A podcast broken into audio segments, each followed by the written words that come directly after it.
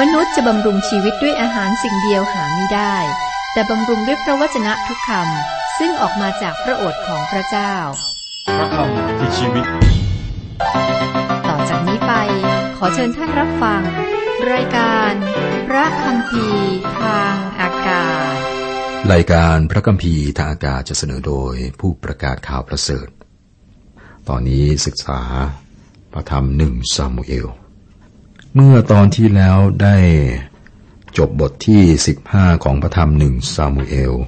และได้บอกอเกี่ยวกับคำนำของบทที่ 16 นะครับ บทที่ 16 หัวเรื่องหลักคือ ดาวิดได้รับการเจิมเป็นกษัตริย์ พระเจ้าเลือกดาวิดให้เป็นกษัตริย์ต่อจากซาอูล และส่งดาวิดให้มาอาอยู่ใกล้ชิดกับกษัตริย์ซาอูลครับ บทนี้เป็นหัวเรื่องใหม่ มีการเปรียบเทียบระหว่างดาวิดและซาอูล ที่ผ่านมานั้นมีคำสั่งให้ประหารคน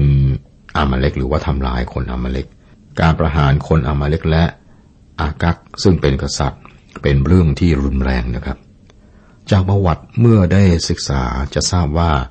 ชาวอามาเล็กนั้นมีเชื้อสายของเอสาว คนอามาเล็กต่อสู้กับคนอิสราเอล เมื่อพวกเขาพยายามเข้าไปในแผ่นดินที่พระเจ้าสัญญาไว้ พระเจ้าตรัสว่าพระองค์จะทรงทำสงครามกับอามาเล็ก และจะลงโทษพวกเขาในที่สุด คนอามาเล็กมีเวลาห้าร้อยปีนะครับ มาก่อนที่จะมาถึงเหตุการณ์ตอนนี้ มีเวลาห้าร้อยปี เพื่อเปลี่ยนแปลงการดำเนินชีวิตของพวกเขา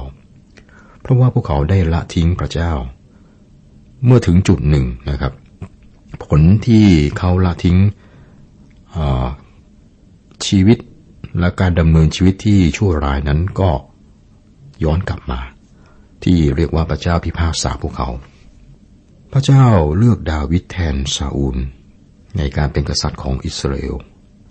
พระเจ้าส่งซามูเอลไปเมืองเบธเลเฮมเพื่อเจิมดาวิดขึ้นเป็นกษัตริย์ ดาวิดเป็นผู้ที่พระเจ้าเลือก แม้ว่าพระเจ้ามีาปัญหากับดาวิดในถ้าเราศึกษาต่อไปนะครับ แต่ขณะเดียวกันเมื่อศึกษาเรื่องชีวิตของดาวิดก็มีปัญหาเหมือนกับเราทุกคนด้วย บทที่ 16 ข้อหนึ่งพระเจ้าตรัสกับซามูเอลว่าเจ้าจะเป็นทุกเรื่องซาอูลนานเท่าใดเล่า เมื่อเราถอดเขาจากเป็นกษัตริย์เหนืออิสราเอลแล้ว จงเติมน้ำมันให้เต็มเขาสัตว์ของเจ้าแล้วก็ไปเถอะ เราจะใช้เจ้าไปหาเจสสีชาวเบธเลเฮม เพราะว่าในหมู่พวกเขา ในหมู่พวกบุตรของเขา เราจะเตรียมกษัตริย์องค์หนึ่งไว้สำหรับเรา ไว้แล้วสำหรับเราซาอูลมีซามูเอลเป็นพวกของพระองค์ครับซามูเอลก็รักซาอูลและก็ไม่อยากให้พระเจ้าปลดซาอูลจากการเป็นกษัตริย์ ซามูเอลรู้สึกเจ็บปวดที่ต้องประกาศกับซาอูลว่าพระเจ้าปฏิเสธ และก็ปลดซาอูลจากการเป็นกษัตริย์ของอิสราเอลแล้ว ความโศกเศร้าเสียใจของซามูเอลก็ทำให้รู้สึกประทับใจถึงความผูกพันนี้นะครับ ข้อสองข้อสามซามูเอลก็กราบทูลว่าข้าพระองค์จะไปอย่างไรได้ ถ้าซาอูลได้ยินเขาคงฆ่าข้าพระองค์เสีย และพระเจ้าตรัสว่า จงนำโคตัวเมียไปกับเจ้าตัวหนึ่ง และกล่าวว่าข้าพเจ้ามาถวายสตวบูชาแด่พระเจ้า จงเชิญเจสสีมาที่การถวายสัตวบูชานั้น และเราจะสำแดงให้เจ้ารู้ว่า เจ้าควรจะกระทำประการใด เจ้าจงเจิมให้เรา ผู้ซึ่งเราจะบอกชื่อแก่เจ้าซามูเอลกลัวที่จะไปหาเจสสี เพราะว่าซาอูลไม่ยอมรับการมีศัตรู เราพบว่าพระเจ้าเป็นผู้เลือก พระเจ้าบอกซามเอลว่าต้องทำอย่างไรทำอะไร แต่พระองค์ก็ไม่ได้ให้ข้อมูลล่วงหน้าแก่ซามูเอล การขาดข้อมูลของซามูเอลครับ จะช่วยปกป้องท่าน ดังนั้นซามูเอลก็ไปที่เมืองเบธเลเฮม ไปที่บ้านของเจสสีท่านก็บอกให้เจสสีและก็ลูกชายเนี่ยมา เพื่อถวายเครื่องบูชา ข้อ 6 ข้อ 7 อยู่มาเมื่อเขาทั้งหลายมาแล้ว ท่านก็มองเห็นเอลีอับจึงคิดว่าผู้ที่พระองค์ทรงให้เจิมไว้ก็อยู่ต่อพระพักพระเจ้าแน่แล้ว แต่พระเจ้าตรัสกับสมุเอลว่า อย่ามองดูที่รูปร่างภายนอกหรือที่ความสูงแห่งร่างกายของเขา ด้วยเราไม่ยอมรับเขา เพราะพระเจ้าทอดพระเนตรไม่เหมือนกับที่มนุษย์ดู มนุษย์ดูที่รูปร่างภายนอก แต่พระเจ้าทอดพระเนตรจิตใจ ตลอดตอนนี้ เราได้บทเรียนสำคัญฝ่ายวิญญาณนะครับ ในบทที่ 15ซามูเอลบอกกับซาอูลว่า ที่จะเชื่อฟังก็ดีกว่าเครื่องสัตวบูชา และซึ่งจะสดับฟังก็ดีกว่าไขมันของบรรดาแกะผู้ ในข้อ 22 ของบทที่แล้วบทที่ 15 เราแสดงตัวว่าเราเป็นผู้ศรัทธาในพระเจ้าเป็นลูกของพระเจ้าหรือไม่ โดยความรักของเราที่มีต่อองค์พระผู้เป็นเจ้านะครับ ไม่ใช่โดยเรื่องที่เราพูดหรือคำพูดของเรา แต่อยู่ที่การเชื่อฟังของเรา เมื่อพระเจ้ามองดูเราพระองค์มองภายในเราครับซามูเอลมองภายนอก ท่านเห็นอะไรครับ ท่านเห็นชายหนุ่มรูปงาม ล่ำสัน และก็รู้สึกว่านี่ต้องเป็นกษัตริย์องค์ต่อไป ที่พระเจ้าเลือกอย่างแน่นอน แต่พระเจ้าตรัสกับซามูเอลว่า เราไม่ต้องการให้เจ้ามองดูที่ภายนอก อย่าตัดสินคนจากภายนอก ให้เราเลือกในครั้งนี้เราจะเลือกกษัตริย์ พระเจ้าฟังหัวใจ เรามักจะตัดสินจากภายนอก จากรูปร่างหน้าตาจากเงินทองที่มี จากสัญลักษณ์ที่แสดงถึงฐานะต่างๆ จากรถที่เขาใช้จากบ้านที่เขาอยู่ หรือจากอาชีพของเขา พระเจ้าไม่ได้ทรงตัดสินด้วยสิ่งเหล่านี้ครับ พระองค์บอกให้ซามูเอลไม่ต้องสนใจสภาพภายนอก พระองค์ทอดพระเนตรดูจิตใจ ดังนั้นเจสีให้ลูกชายทั้งหลายเดินผ่านหน้าซามูเอล ซามูเอลได้บอกแก่เจสีถึงเหตุผลที่ท่านมาหา แล้วก็เจสีให้ลูกชายเจ็ดคนครับ เดินผ่านหน้าซามูเอล ข้อสิบข้อสิบเอ็ดแล้วเจสีให้บุตรทั้งเจ็ดคนเดินผ่านหน้าซามูเอล และซามูเอลบอกกับเจสีว่า พระเจ้าไม่ได้ทรงเลือกคนเหล่านี้ แล้วซามูเอลกล่าวแก่เจสีว่า บุตรชายของท่านอยู่ที่นี่หมดแล้วหรือ เจสีตอบว่ายังมีคนสุดท้องอีกคนหนึ่ง ดูเถิดเขากำลังเลี้ยงแกะอยู่ และซามูเอลกล่าวแก่เจสีว่า จงใช้คนไปตามเขามา เพราะเราจะไม่ยอมนั่งจนกว่าเขาจะมาที่นี่ แน่นอนครับ แม้แต่บิดาของ ดาวิดนะคือเจสซีก็ไม่เลือกดาวิดนะเหนือพี่ชายทั้งเจ็ดคนนั้น ดาวิดเป็นเพียงเด็ก ท่านคงจะอายุประมาณ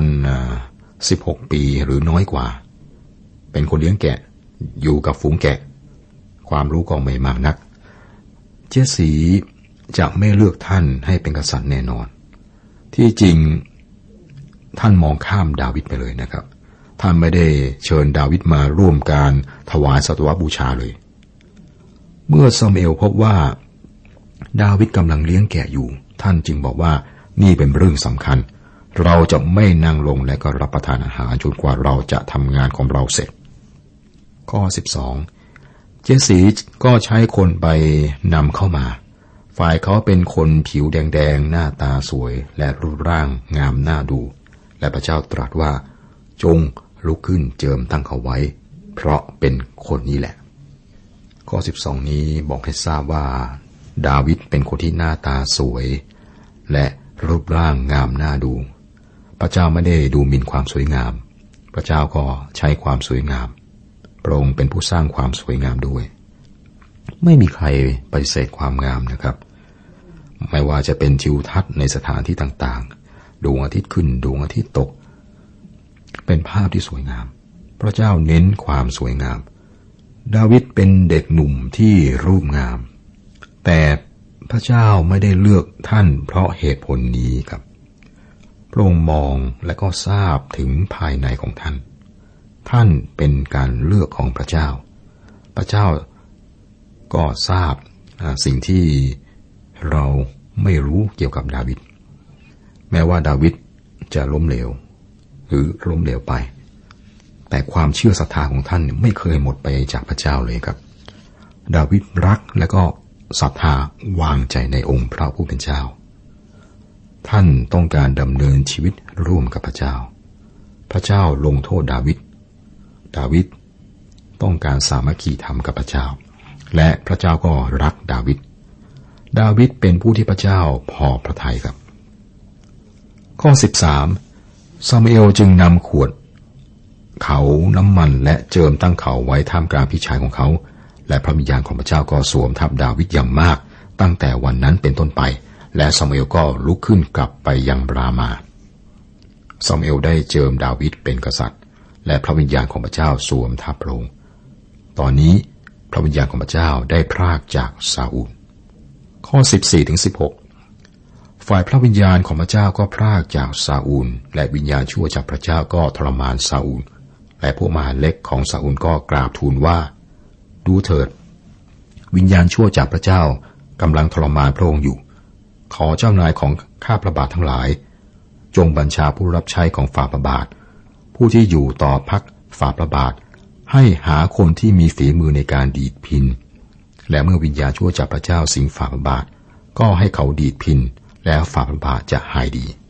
เชื่อว่าซาอูลถูกซาตานยึดครองอย่างหมดสิน้น ผู้รับใช้ของซาอูลเห็นว่าพระองค์เป็นโรคประสาทเจ็บป่วยฝ่ายวิญญาณ มีคำกล่าวกันว่าดนตรีนี่สาสามารถทำให้สัตว์ป่าเชื่องได้ ผู้รับใช้ของซาอูลเสนอ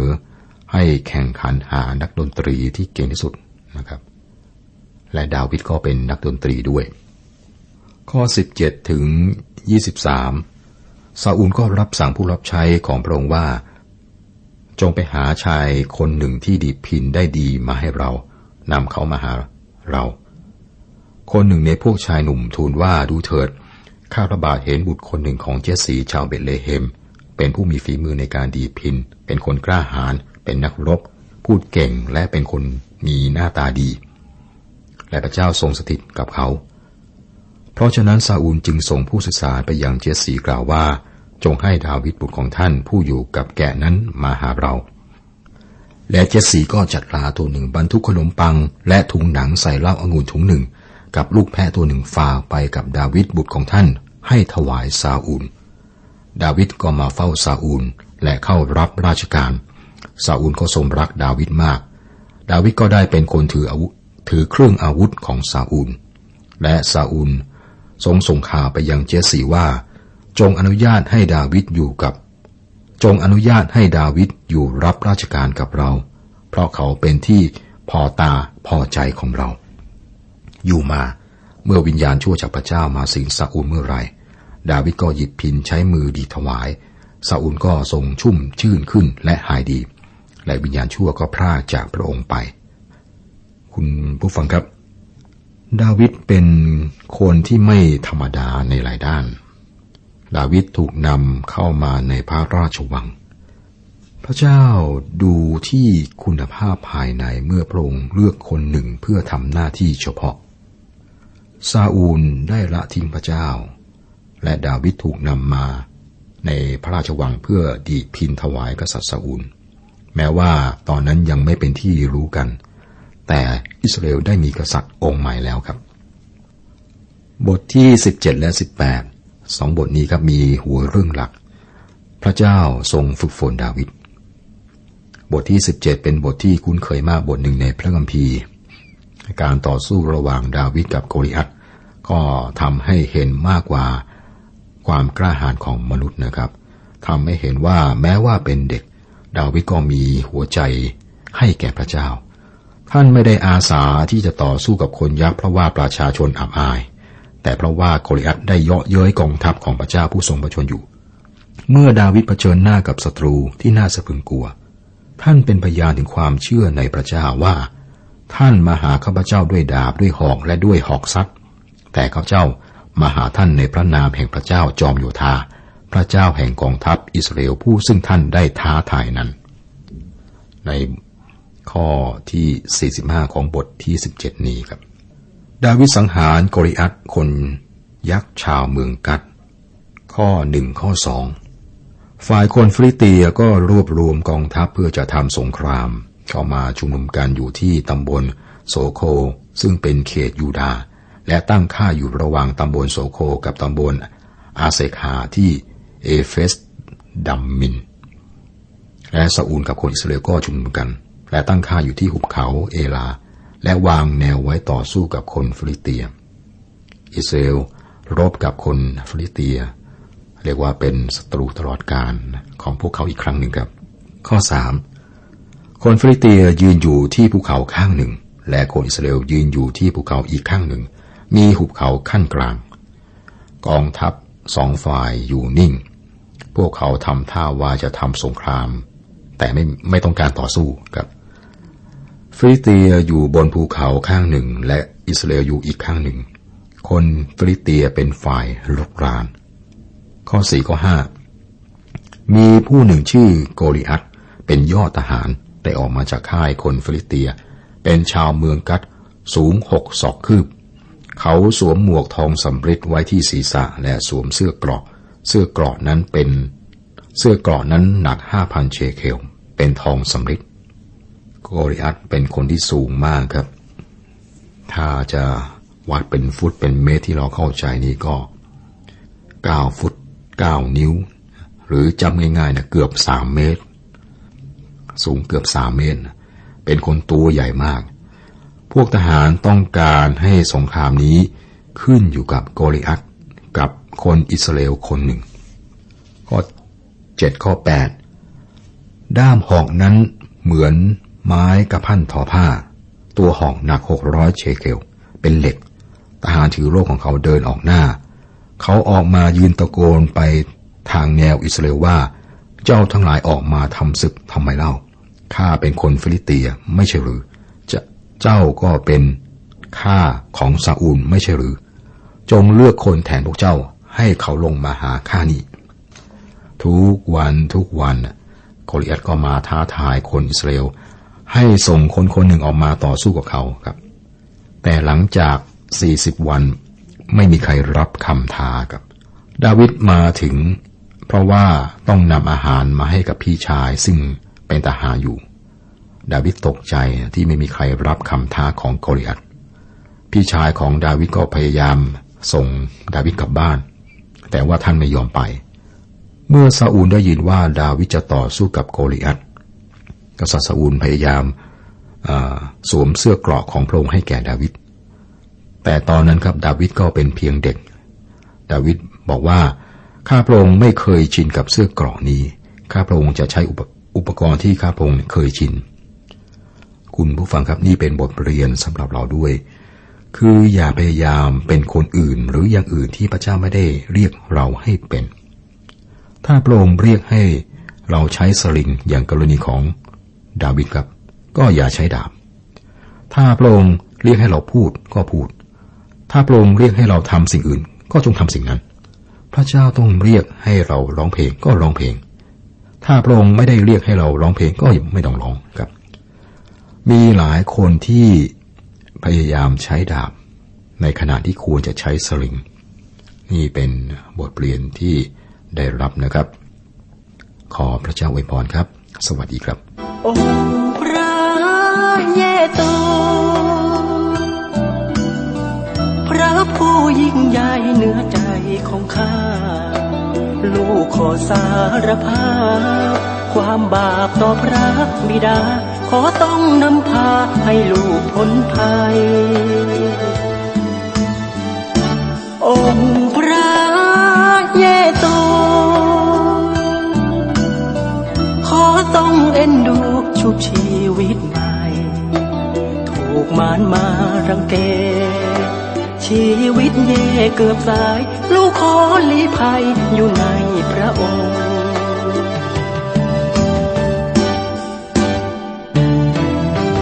มอบทุกสิ่งตราบจนชีพนี้ จงรักภักดีใจนี้มั่นคง พระอื่นมากมายไม่ใฝ่พะวง จะขอมั่นคง ในพระองค์เท่านั้น องค์พระเยซูขอเปิดประตูหัวใจรับท่านจากสฝ้าภาวนา ดวงจิตใจข้านิรันดร์นมัสการนาพระเยซู